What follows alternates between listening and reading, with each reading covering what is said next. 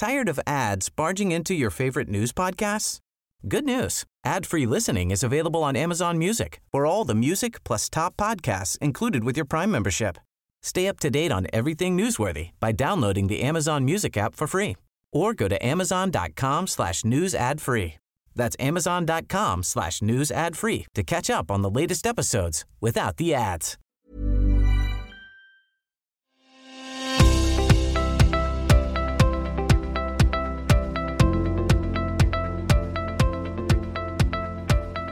And welcome to Policy Forum Pod, the podcast for those who want to dig a little deeper into the policy challenges facing Australia and its region. I'm Maya Bandari. Policy Forum Pod is produced at Crawford School, the region's leading graduate policy school. And to find out more about it, you can head to crawford.anu.edu.au. And my co host today is Sue Regan. Welcome, Sue. Thanks, Maya. So, it's National Science Week, and as we speak, thousands of events are happening around Australia celebrating all things science and technology. But how much of a place does science have in public life? Australia no longer has a Minister for Science. The quality of our education was recently ranked third last out of 41 high and middle income countries. And on top of that, trust in authorities is failing across Western societies. Or, as UK Leave campaigner Michael Gove notoriously proclaimed, people in this country have had enough of experts. So, what is the place of science in the court of public opinion? How can scientists recapture the value of fact in an era of information overload and fake news? Today, we pose these questions to four experts across the disciplines of science. We're here with Professor Eleanor Huntington, Dean of Engineering and Computer Science at the Australian National University. Eleanor's research interest is in experimental quantum optics. Welcome, Eleanor. Thank you. Also with us today is Professor Mark Howden, Director of the ANU Climate Change Institute.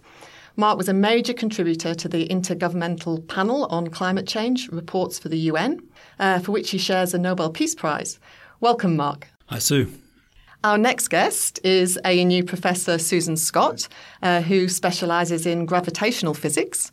Uh, she was part of the team behind the breakthrough discovery of gravitational waves, winning awards for the way the science was presented to the media. Welcome, Susan. Thank you, Sue. And our final guest is Dr. Eryn Newman. Eryn is a psychology researcher at the ANU and she focuses on um, distortions of memory and cognition. Uh, her research looks at how people can succumb to truthiness um, using feelings and pseudo evidence to decide what is real um, instead of drawing on facts. Welcome, Eryn. Hi, Sue. Before we get into it, just a reminder that we're really keen to get your thoughts on this or any of our other pods. So reach us at Twitter at Apps Policy Forum or on Facebook where we are Asia Pacific Policy Society or just drop us a line, podcast at policyforum.net. And after the discussion, we'll be back to discuss some comments from our articles and other pods. But for now, let's hear from our scientists. So, Eleanor, you are leading a project to reimagine engineering and computing for the 21st century. But what's wrong with our current ways of approaching engineering and computing, and what difference does this project hope to make? Wow, that's a, um, a big question with a with a long answer, so I'll try not to make it that long. Uh, I guess the the point is that if you take a look at the major trends in our world now and what's coming up, um, what you see are things like climate change, sustainability, urbanisation, aging populations, wearable technology, software is going to eat the world, and of course we're, we're all worried about killer robots escaping into the wild, or at least that's what hits the news. Uh, and there's a thread that runs through all of that. It's about big, complicated systems of systems that have people in the middle of all of that. And uh, the traditional engineering disciplines have uh, done very well for a very long time uh, in bringing together people, technological systems, and science.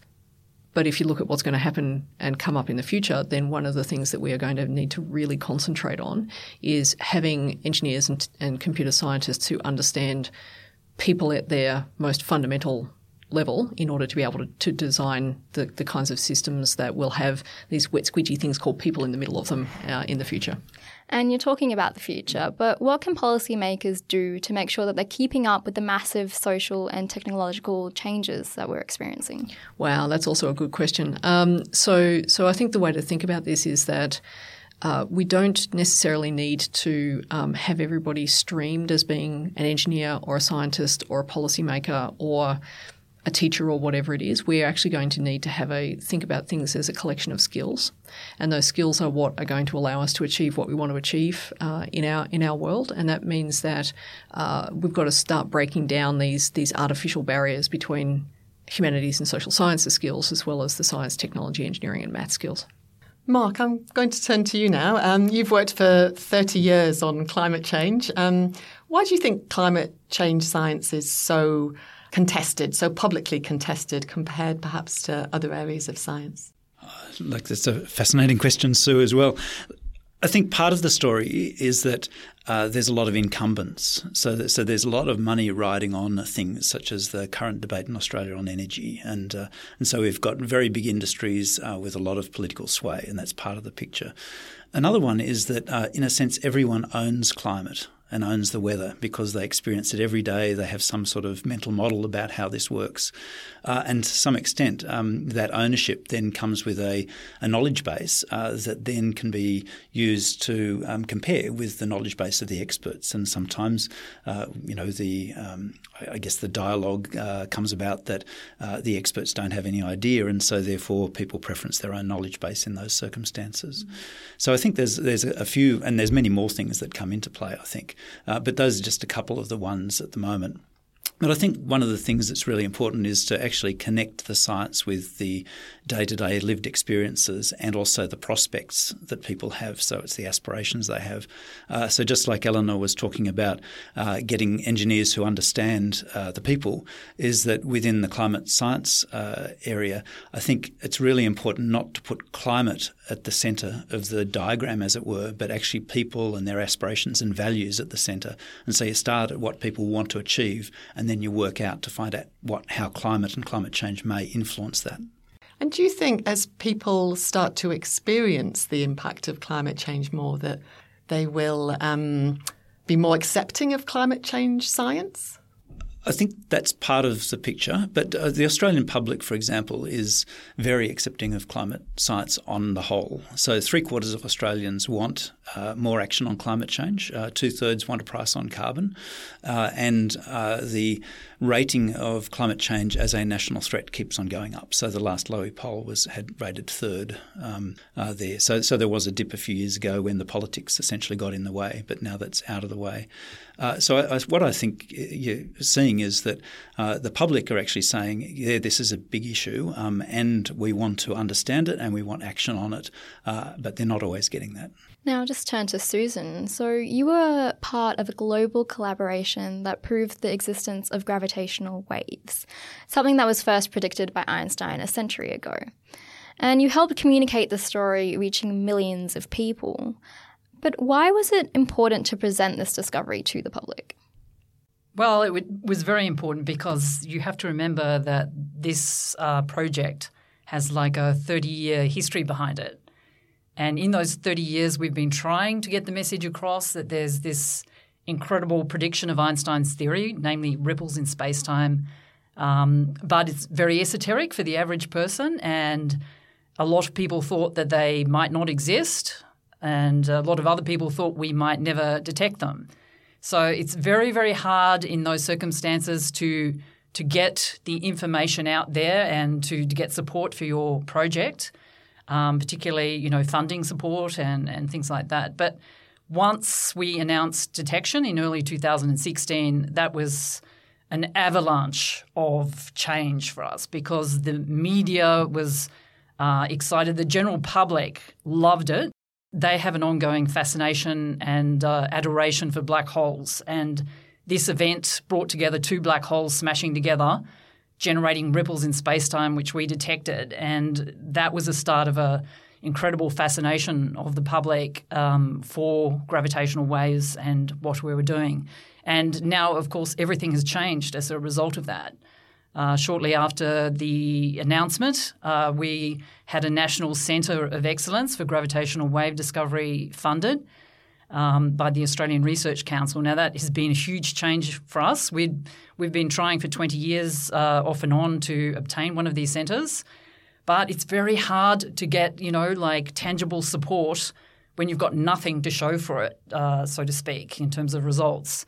And once the, the detection took place, then everything changed in terms of public opinion, public interest, and indeed public um, support and policy.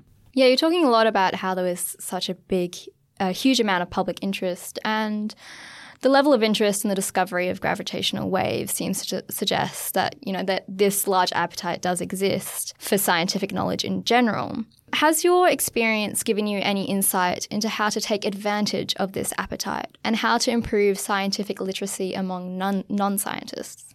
Yes, and I think my personal approach to this has, um, you know, shaped my thinking in that uh, I found that what I do uh, to keep up on scientific developments generally, uh, you know, outside of my own field, is I love looking at these short scientific videos put online, you know, like by the Academy of Science and so on. And I find that I can spend a, a short period of time and get something quite informative and it keeps me abreast of developments. And you know, one thing I've become interested in is plastic in oceans.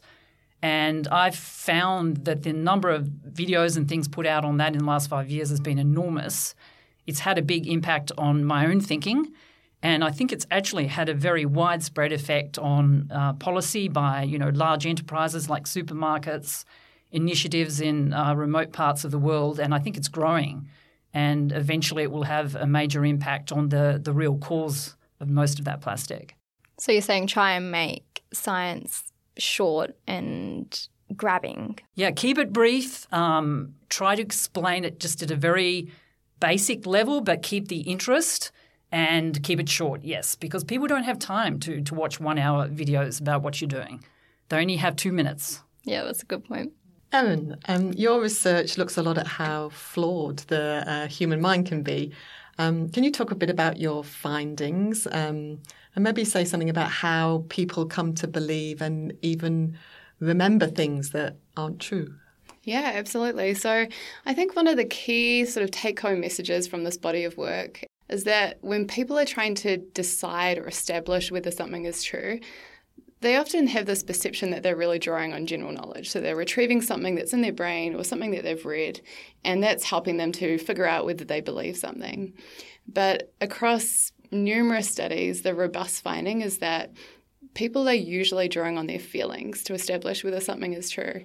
And when I say feelings, I'm meaning things like a feeling of familiarity or a feeling of clarity because something's been explained at a level that people really understand. So, I guess what I'm saying is that when people decide whether they believe, they're really making an intuitive assessment. And so, are there more effective ways of communicating science beyond um, presenting the best possible evidence and hoping that appeals to people? there are, and I think one of the one of the things we try to do as scientists is um, correct misconceptions. And that's a really tough thing to do. So, once misconceptions or misinformation takes hold, it can be really tricky to unravel. Um, and I think one of the most popular approaches to, is to use this sort of myths versus facts strategy, where you say, here is the myth, now here's the fact, and here's the, all, all the evidence that you should care about. Um, while it's appealing from a communication perspective, it actually doesn't work very well. So, what we know from, from the work on this is that what happens is that all you're doing really is making the myth more familiar. And the myth actually ends up sticking more than the correction because the corrections are often very complicated. So it really gets back to this idea about spreading science in a really accessible, simple way. And that's it's, it's all part of the communication strategy and persuasive communications.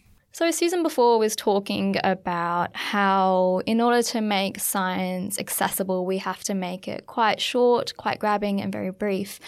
But to what extent is that limiting the amount of information, the amount of factual information that we can be putting across? And is that really the most effective way of providing information to the public? Perhaps, Eryn, you would like to discuss this? Yeah, so I think there is a very interesting tension. So, if you look at the research on effective communication styles, and if you look at the research on people's understanding, human memory, how people come to believe, all of that research suggests that scientists should be putting out a very simple message. They should be repeating a simple idea and getting a simple, clear message across. As a scientist, this is an uncomfortable approach um, when it comes to communication because if you're getting a very simple message across, you're often not covering some of the nuance and some of the sort of alternative explanations that are available. And I think this has come up a lot when you look at climate science. Um, so, on the one hand, you have the best communication approach. On the other hand, you have the scientist who's sort of uncomfortable with navigating through this issue of having a clear message that's also not covering some of the nuance as well. Yes, and I, I think that's right. I mean, you.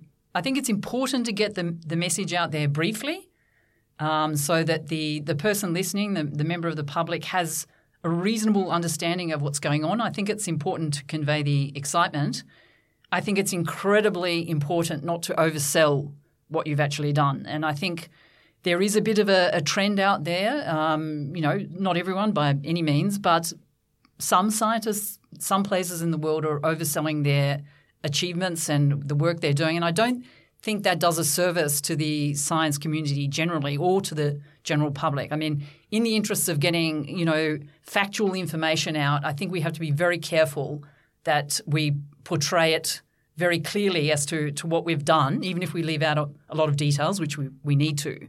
But it's very important in the, the long term, if decisions are going to be made about the science that we are doing, that we are not overselling our projects. Yeah, and, and to add to to Susan's commentary there, I think um, that's actually one of the key places of for the role of an expert these days, because uh, in order to uh, cut away the details and still be correct, you need to know your stuff very, very well. And I think when uh, policy people talk with scientists, what they actually want is synthesized information. They don't necessarily want the terabytes of detail. Um, they actually want to know the, the sort of answer to the question is: Are you really confident that this is the way it is and these are the consequences. Mm. And that's the really thing the thing they really want to know about is how confident are we when we synthesize all the information that we have. Yeah, and I think it's also a question of why is it important? Like why do I need to know? Why do I need to care about this? So yeah, you're right. I think you're choosing between short and sweet or being factual and being accurate. Um, we're really lucky today to have um, four guests from such different um, aspects of science. And just taking a look at science in Australia as a whole, it seems to be in a poor state. You know, we've had headlines warning of a shortage in young people choosing STEM subjects. And at higher levels, many researchers feel that they live in a post docalypse of poorly paid and insecure employment. We need only look at the CSIRO, which has endured years of job losses and budget cuts.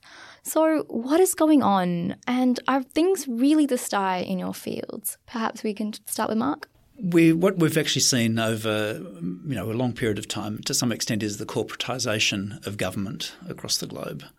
And, and what that's done is it's collapsed the uh, the timeframes for making decisions from what governments should be looking at, which is multi-decadal through to multi-year, um, down to often just the election cycle. And and with that has become a, a lack of preparedness, in my view, uh, to invest in the long term. And and science is long term. And so whether it's uh, looking at gravitational waves or whether it's looking at building up engineering schools or understanding the psychology of the human mind and how we make stories out of nothing, um, uh, that takes a long time to figure out. And we need to invest in that um, so that we're actually better able to make good decisions. So I, I actually think that um, that's part of the picture. We're, we're seeing no longer to provide value in the using the metrics that governments and industry and others are using to evaluate value into our society. And I think that's pretty sad. Um, it makes us poorer as a people um, and it makes us less able to deal with an uncertain future. And Susan, you were nodding your head a fair bit. Did you have something to add? Well, simply, I mean, the gravitational wave detection project was such a long one, you know, 20, 30 years. And we really suffered by the fact that the whole mentality in, in recent times has been we need near term results for funding. Um, you know, you're not going to get funded unless you can, you know, have the promise of producing something in the next few years. And so that really discourages the the long term vision, the the big deep results that that people can go after, that teams can go after. Um, and we we managed to to get by. Uh, but it was it was difficult, um, you know, in, in various ways. Um, and I think that, you know, really we need to think about the the combination of both short term, near term results and the big picture, long term results, so that we have a sort of good balance. Because in the end, some of our biggest achievements will come from the very long term results. Eleanor, how do you think you would get more young people into STEM? Yeah, it's it's an interesting question, and, and in fact, um, one of the things that I've been thinking about lately is is that uh, the acronym STEM has um, started to become a word, and it's actually being used as a synonym for science. And the thing about STEM is that uh, the science and the maths bit are about discovery for its own sake. Um, technology is about building things, and engineering is about solving people problems, building technology using your mastery of science and maths. Now, what that means is that every one of those letters comes with a different set of motivations and a different set of aspirations and sometimes even different career paths. Uh, and so, and until we unpack that a little bit, I think we're trying to sell something as a monolithic block to young people in a way that um, is actually even less comprehensible than one might seem, particularly in a world where there's just so much choice and so much career choice. And while that's um, potentially exciting, it can also be really quite overwhelming. Uh, and so to think in terms of uh, the skills that you might need to develop um, a life journey rather even than talking about a career to the skills that you need in order to develop a life journey i think that's probably a, a, a more effective way of having having that conversation these days yes we need to unpack that stem acronym a little bit more indeed and dissect yeah. it more for young indeed people yeah uh, so I'm going to s- stick with the STEM acronym for now. Um, uh, less than a, a, third, I think, of university STEM graduates are women at a time when Australia is, uh, I think, trying to push for science, research, and innovation as a country, uh, we're clearly missing out on a whole lot of talent uh, and opportunity. Um, in each of your respective fields, um, would you say things are, are improving in this context? Um, or and could you say something about what's the the one thing that we could do better? Mark, would you like to go first? within the, the climate change domain, which is which is extraordinarily broad, um, it's very patchy. So, for example, we see quite a lot of uh, funding within Australia going into the energy um, systems. Uh, it's highly political. People are looking for solutions, uh, and uh, and there's a huge amount that could be done. So we've got new technologies which are looking for um, to be implemented uh, across the board, uh, and we've got a, a, really substantial push from the Australian public in terms of that. And so we're, we're hungry for renewable energy, both on our roofs um, and in our grid, and and so so in that domain, it's actually uh, very positive. So there's plenty of plenty of funding, plenty of uh, work, but but oftentimes in the applied domain rather than the in the basic research domain, and so we're not putting the effort into say the next generation of battery technologies and that type of thing.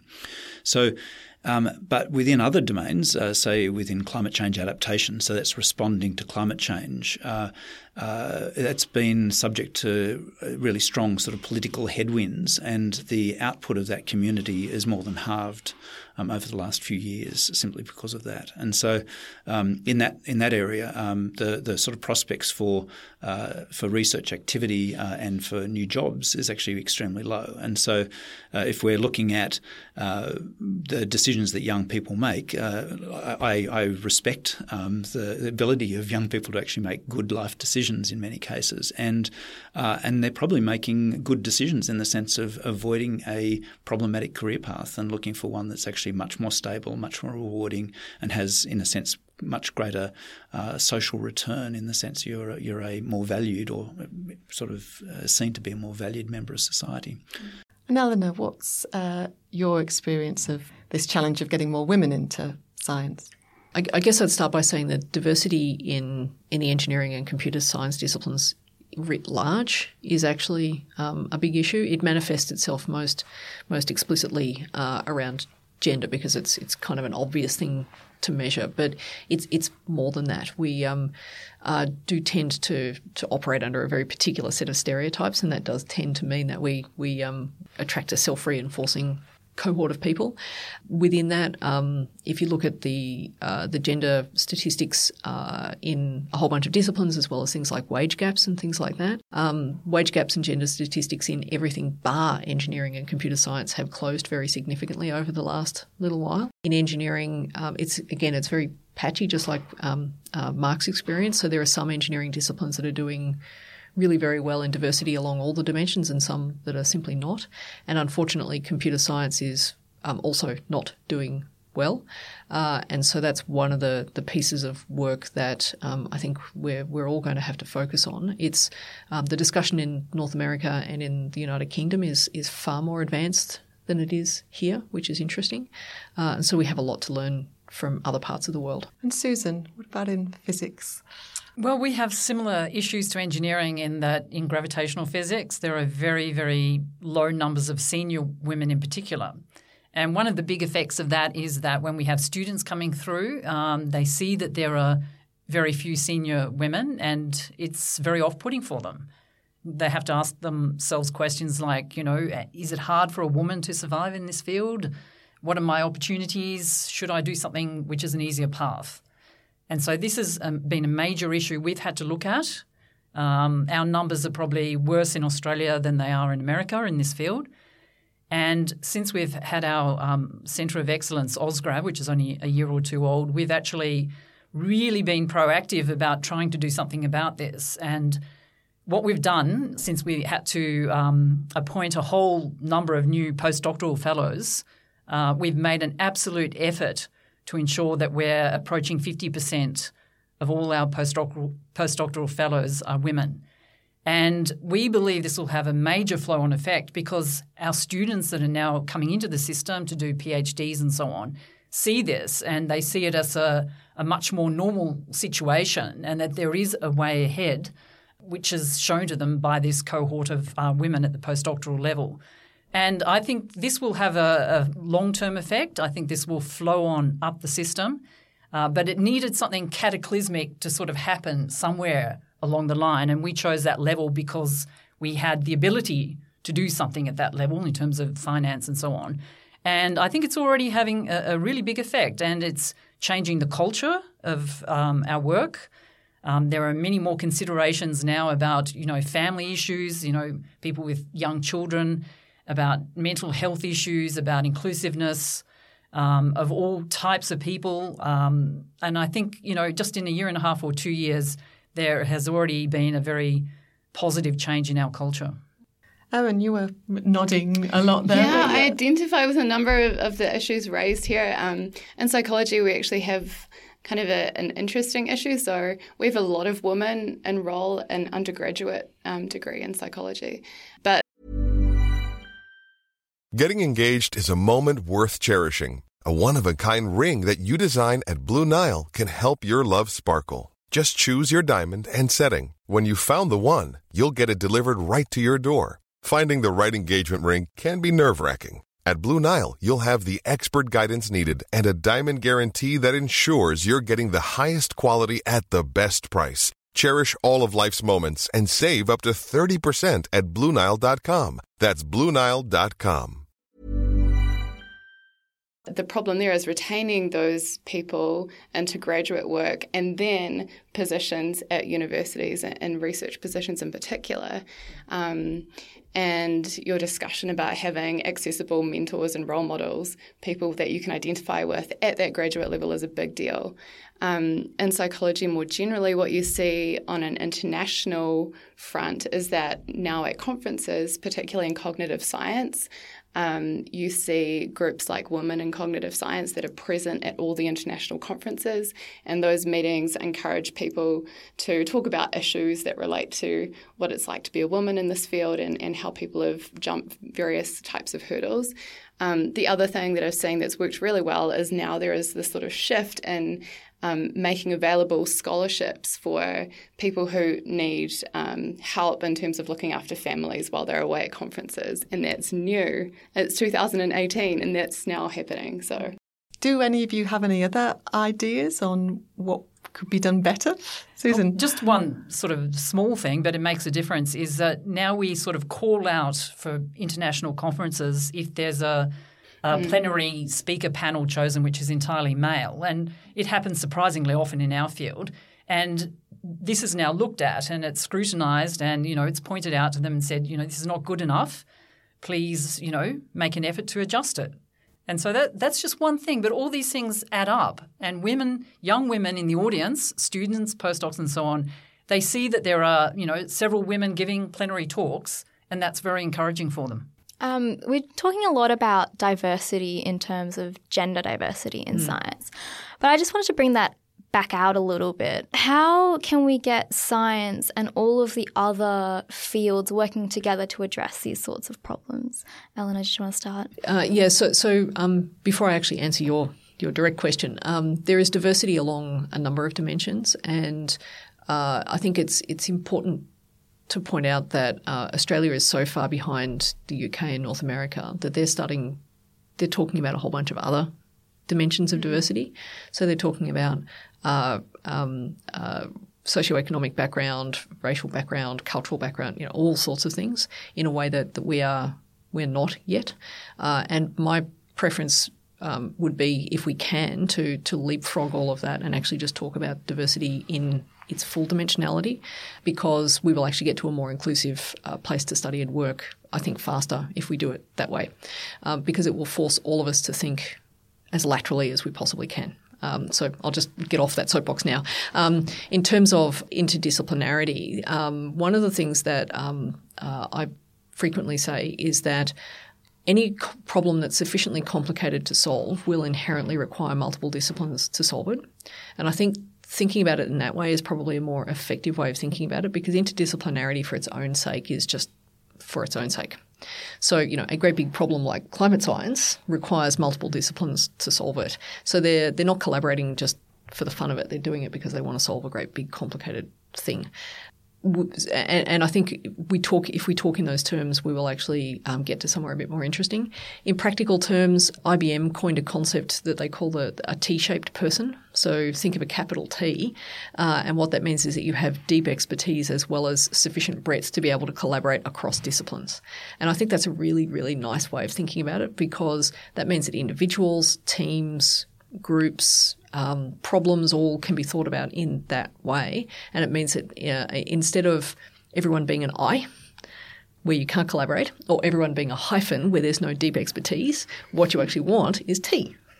Yeah, I really like that. And I guess my other question, just following on from that, how many problems such as, you know, climate change and even, you know, the whole cybersecurity field, how much of that is just being dumped on science and isn't really being, you know, explored with more interdisciplinary expertise?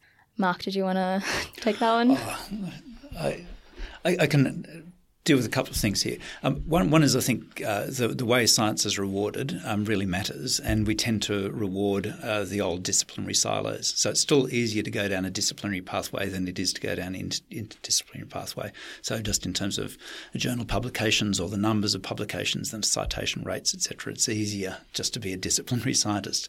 So um, whilst our reward systems uh, encourage people uh, to just be siloed, be an I type of person, um, we will get people being Types of persons, and uh, and so we need to be thinking about institutional redesign um, to solve these things. It's not just about the scientists or the researchers generally. Um, but but I, I think uh, we we also need to think um, beyond science, and so I think we need to uh, sort of move into the what we call a participatory action research or co-design sort of domain, and, and that's what we now call transdisciplinary action, where it's interdisciplinary research teams plus um, the stakeholders and seeing seeing the stakeholders as a legitimate part of the research activity. And and this isn't new. It goes back to the 1940s. Uh, that this whole area of work was was uh, developed because people saw that there were voices which were being excluded from uh, discussions, and there was knowledge which was being excluded from solutions. And so, um, so so it's not new, um, but we don't necessarily do this consistently. And not again, nor are the reward systems or signals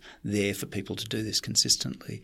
But if we want to engage in policy, if we want to engage in sort of industry solutions, or um, be part of uh, community discourses with with um, sort of NGOs and similar groups, um, seeing them as a legitimate part of the team, the research team, it adds resources, it adds knowledge, it adds strengths, it adds implementation pathways because they own the science, they own the issues, they own the problems, uh, and and there's a lot to be said. It's just often it's a more uh, resource intensive activity, so you've got to put extra effort and time into this, um, but the rewards can be great.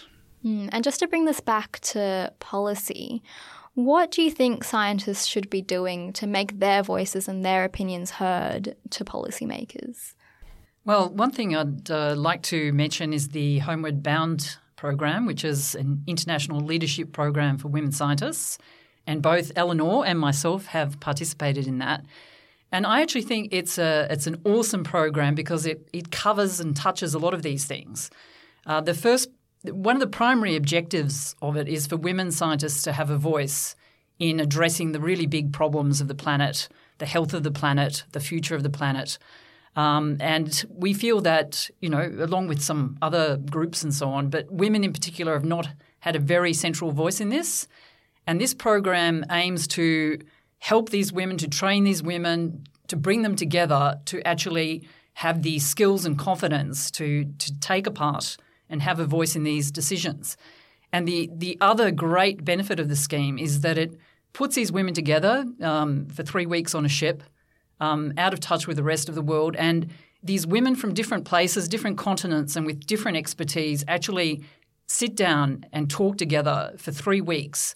And this is forming some amazing um, alliances, relationships to do with these issues, to do with these problems, which are going somewhere. There, there's real progress being made, and and you have the dual benefit of you know women having a part and a voice in it, but also the expertise coming from a whole range of different science and and policy making backgrounds. So I think that is a very promising initiative, and obviously uh, I would like to see a lot more of these type of things taking place.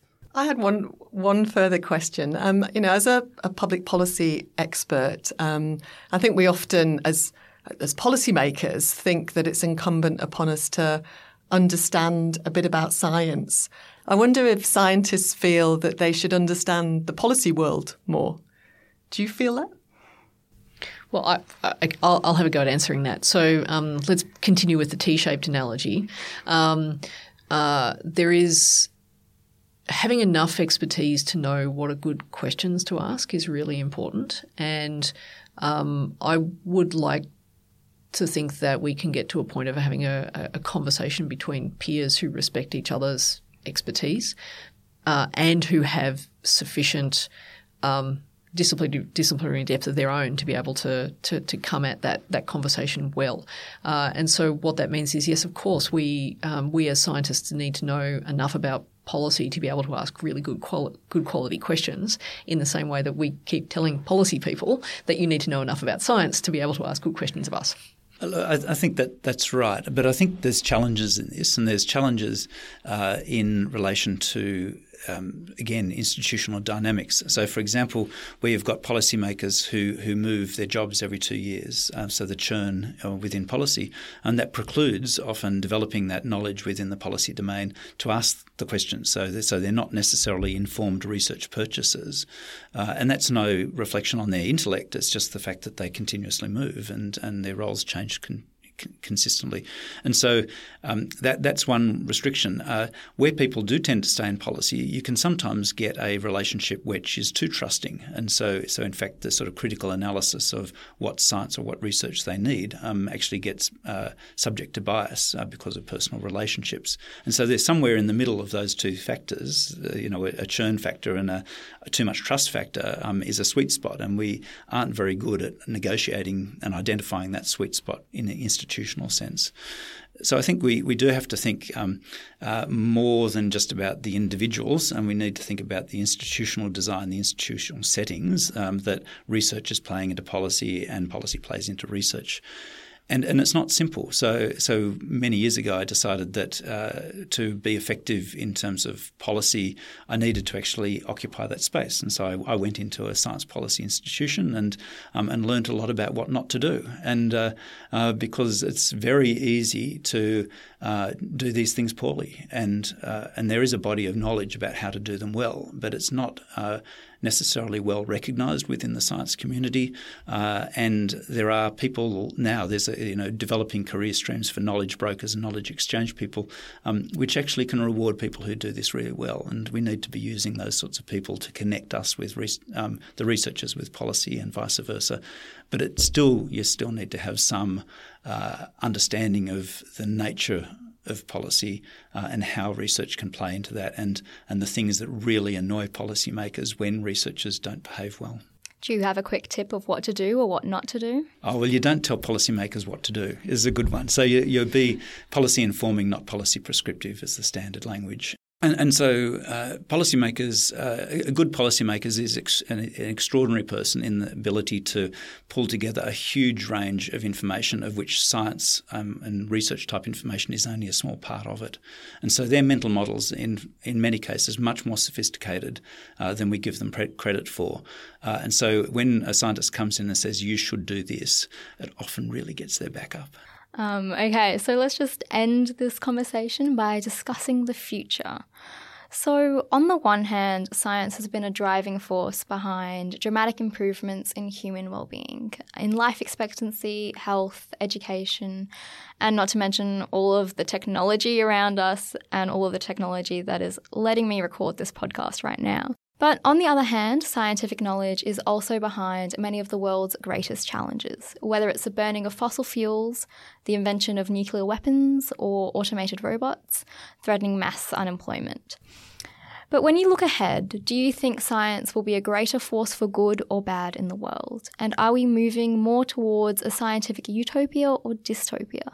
Perhaps we'll start with Eryn. Well, I think I'd start with the bad news, which is that I saw some some recent data showing that um, when you look at the information that's spread on Twitter, false information is traveling six times faster than true information, which is terrifying for a sci- uh, from a science perspective in terms of how we're sharing information. You know, interestingly, some of the advice that's coming out about how to deal with false information is that people should just think more and be more careful about the way they process information as a psychologist, I'd say that's reasonably risky because when people think about information, usually they test a hypothesis that they already believe is true.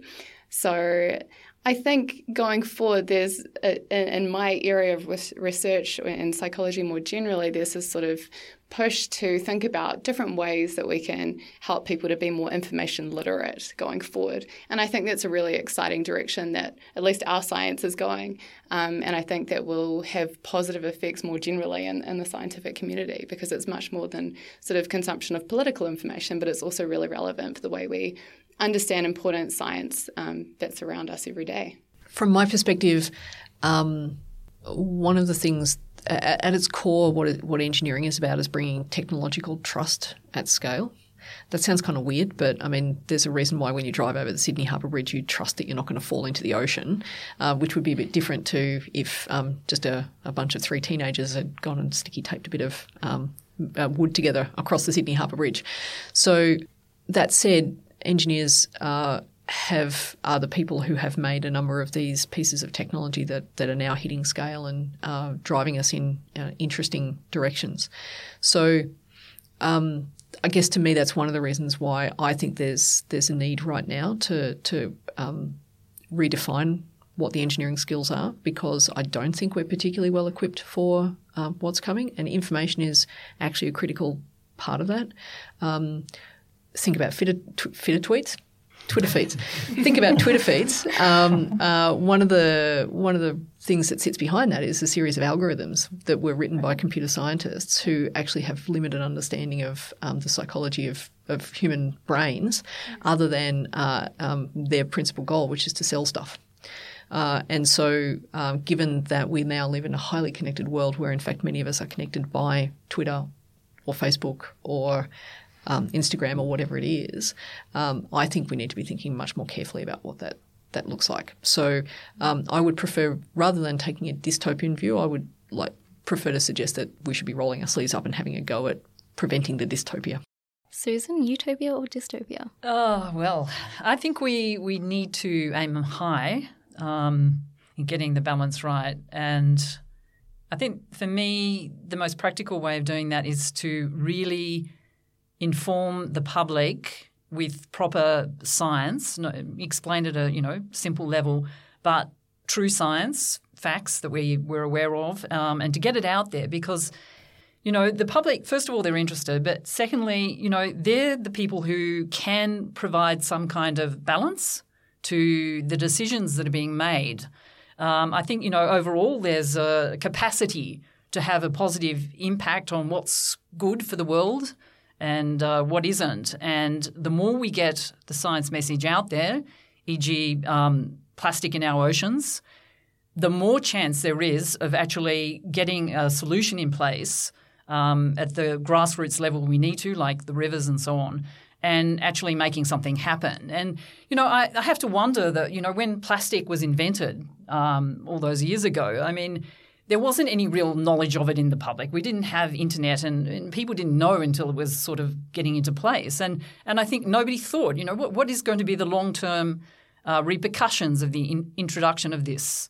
Um, and these days we have the capacity to actually balance that by by getting the the proper information out there um, in a way that's not prejudiced, um, you know, not pushing it one way or the other, but just so people know what's going on and there can be some kind of natural balances put in place. Um, you know, as I said with the the plastic stuff, there's grassroots things in India, people cleaning up beaches and uh, rivers in Indonesia and, and, and people all over the world doing all sorts of stuff simply because they realise through uh, internet and other means that there's there's a massive problem.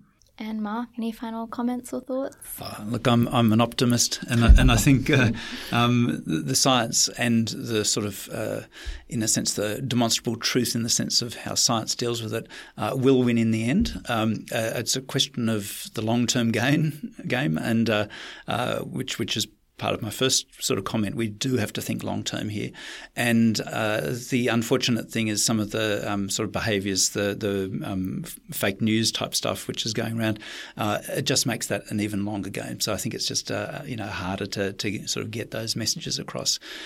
But but the points that uh, were made just before, uh, which is about we should be smarter in terms of thinking about what the consequences are of some of the things uh, we can do. Well, well, that actually is progressed by having interdisciplinary or transdisciplinary teams that actually can think through the full range of consequences rather than just the immediate technological ones. So I, I think we are heading in those directions. I think we are broadly um, getting a, a much more uh, effective um, science policy discussion going. And sometimes it goes forward, sometimes it goes back. Um, uh, and and I think there there are better understandings of how we can communicate science to, to the broader public. Um, uh, the Centre for Public Awareness of Science here in ANU, I think, does a great job on that. And uh, and gradually, I think we will uh, win the war, but it's just going to take a while. So, as National Science Week comes to an end and we celebrate science and all of the great things that has brought our world, there's still a lot of challenges and a lot of big questions and big things to think about moving forward and to make sure our future is sustainable and make sure we're living a great future. I'd just like to thank all of our guests for coming in today. So, thank you, Susan, Eleanor, Mark, and Eryn, for your time and enjoy National Science Week. Thank you. Thank you. Thank you. Okay, so once again, a big thank you to all four of our science experts that we had today. And now I'm back with Sue to discuss our conversation we had earlier. Sue, what were your big takeaways from our conversation about science and about policy? Yeah, so I mean, what a, a, stellar cast of science experts we had, which was fantastic, and a great diversity in their backgrounds as well, which was uh, made the conversation so interesting. Um, oh, for me, I think you know the challenge that scientists have in communicating to policymakers. Um, you know, it really brought home how difficult that challenge is. You know, when this we science can be so complicated so we heard from Susan about how there was a need to be brief and to be clear and concise in communicating science. Um, but we heard from Eryn about how the psychology of it is very challenging. Um, you know, and how how do we get across that complexity and nuance, particularly when we talk to policymakers? Because um, simple messages aren't enough in a policy domain. So yeah, it really brought home to me that the you know there is both communication challenges and challenges of accuracy around when you're communicating research and science. And I think that's also not just a problem within science. I think communication and expressing ideas clearly but concisely, but containing all the information that you want to contain is such a big problem. And I find personally, I don't understand economics at all. And I find that economic jargon is just so difficult to get my head around. And so you can see how within all the different disciplines, and especially in science, we need to think more about how we communicate ideas and how we express those to policymakers and to decision makers because that's ultimately what's going to be changed and what's going to be affected. I really enjoyed the discussion around diversity as well. You know, we asked about gender diversity, but I thought it was very interesting the way the conversation widened out to all aspects of diversity. Um, you know, I'm reflecting what you've just been saying. There's, um, you know, we need all those different world views that come from having diversity of people in a room. And I was very encouraged, really, to hear our fellow scientists talking about that. And it sounds like there's been, uh, certainly on the gender diversity, a lot of uh, uh, progress in terms of uh, getting women more interested in STEM subjects. I mean, it's still not where we would like it to be, but I think. Again, as some of the uh, speakers said, there's, you know, this is all a long game, and uh, I think, you know, on the question of getting diversity and more women into uh, uh, STEM subjects that there's things happening now which should show results in the future. So I found that very encouraging. Yeah, and as Eryn was saying about how getting women into STEM isn't enough, we need to retain those women. And that's just such a big thing, you know, especially with all of the dropout rates in university in general. How can we ensure that we're getting that diversity of opinion and making sure that that diversity stays through to, you know, doctoral and postdoctoral expertise. So, yeah, those are really big topics and really big issues that we need to be thinking. And it reflects how, although we're just talking about science, how these challenges are reflective in all disciplines. But now we're just going to move on to some commentary about our previous Policy Forum pieces and some comments from our listeners. So, we had one article on Policy Forum by Brock Bastian called Trapped in a Culture of Happiness Why Policymakers Need to Encourage Us to Learn to Live with Negative Emotions. Now, this comment was from Amelia, and she says If trying to promote and measure happiness is counterproductive, what other options do we have?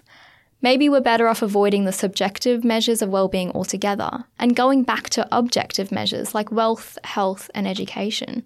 What do you think about that, Sue? Um, oh, it's a really challenging question. Um, I mean, I think that uh, we probably need to do both and continue to do both. So um, it's not about subjective measures or objective measures. I think if we want to have a really rounded sense of the well-being of society and individuals within society, then we uh, probably uh, need both subjective measures and objective measures. But it, there, you know, there is clearly uh, challenges, and it can be counterproductive, as we, you know, saw in the article, to measure these more subjective measures of well-being, like happiness. So there's not a there's not an easy answer. It's a good question. Yeah, and I think we're like as a society, we're constantly striving towards happiness, but then are we losing sight of what that even means, what happiness means, and how much is that affecting our well-being as a whole? Mm-hmm. And then we had another comment from one of our recent national security podcasts. And this one was called Binary Bullets How is Cyberspace Changing Warfare and Terrorism? It's an interesting pod, so make sure to check it out. We'll leave a link for that in the show notes. And Jamie's comment was another type of cyber attack we'll probably start to see in the future is cyber blackmail of political leaders. This will only become a bigger problem as the social media generation starts to take power, all with embarrassing digital footprints somewhere on the internet that can be dredged up by savvy hackers. Is that a bit of a pessimistic read, Sue? It's a it's another uh, reason why I think it's uh, difficult for people to go into politics these days. You know, there's that saying, "Who would be a politician?" Uh, I, I think it's a very real risk that, um, and we're already seeing it happening, that, you know, things are, are brought up that happened 10, 10 years ago on, on social media.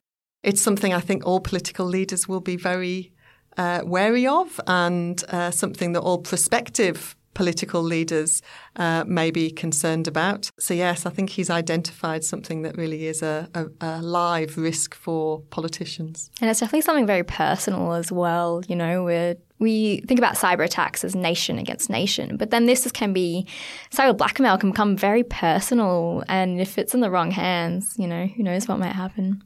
So, those were just a couple of comments from one of our podcasts and one of our articles on Policy Forum. And if you had any thoughts, comments, questions, or feedback about any of our articles or any of our podcasts, be sure to hit us up. You can find us on Facebook at Asia Pacific Policy Society or on Twitter where we are APPS Policy Forum or you can always email us. Our email is podcast at policyforum.net. We'll be back next week with a podcast on irrigation and water policy, so stay tuned for that. Just wanted to thank Sue for being my co host today. Thanks, Sue. Thanks, Maya. See you next week.